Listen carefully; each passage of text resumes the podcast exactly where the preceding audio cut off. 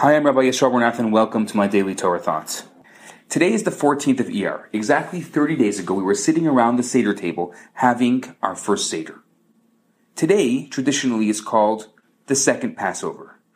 I know what you're thinking. Another Seder? Celebrating Passover again? We don't hold another Seder on the second Passover, but the holiday does provide us with some important lessons. The Torah tells us that in the second year after the exodus from Egypt, God commanded the Jews to celebrate Passover in the desert. When Moses communicated this command to the people, he was approached by several Jews who were ritually impure. They asked him, Why should we be deprived? Why can't we offer the Passover sacrifice together with the Jewish people? They knew that they were ritually impure, and they knew that a person who was ritually impure is not allowed to bring a sacrifice. But they didn't want to be left out. They appreciated that offering the sacrifice involved a deeply moving spiritual experience.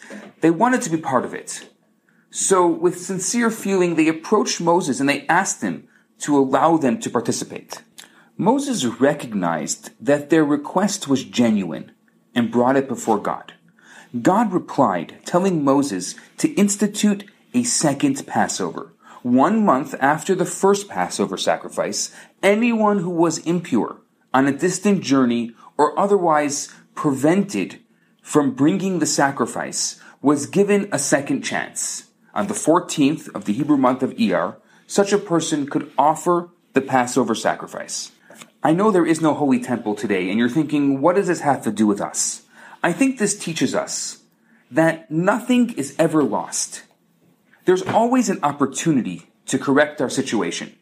Every person who feels distant from God or impure need not despair. God is sensitive to his sincere requests and will create a special opportunity for us to draw close. The way in which the holiday was instituted shows us the importance of making demands of God. When a person feels a sincere spiritual desire, they should insist to be given an opportunity for spiritual expression. The previous Lubavitcher Rebbe, Rebbe Yosef Yitzchak, would say, it's never too late. There's always a second chance. And that's what the second Passover teaches us. Take a moment today and think about something, something that you thought it's too late. And say to yourself, it's never too late. And give it a second chance.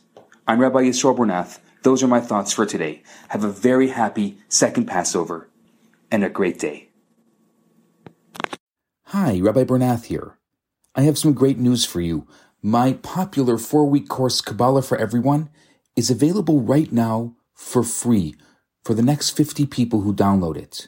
All you have to do is go to www.theloverabbi.com, scroll to the bottom of the page, and you're going to see the download button right there.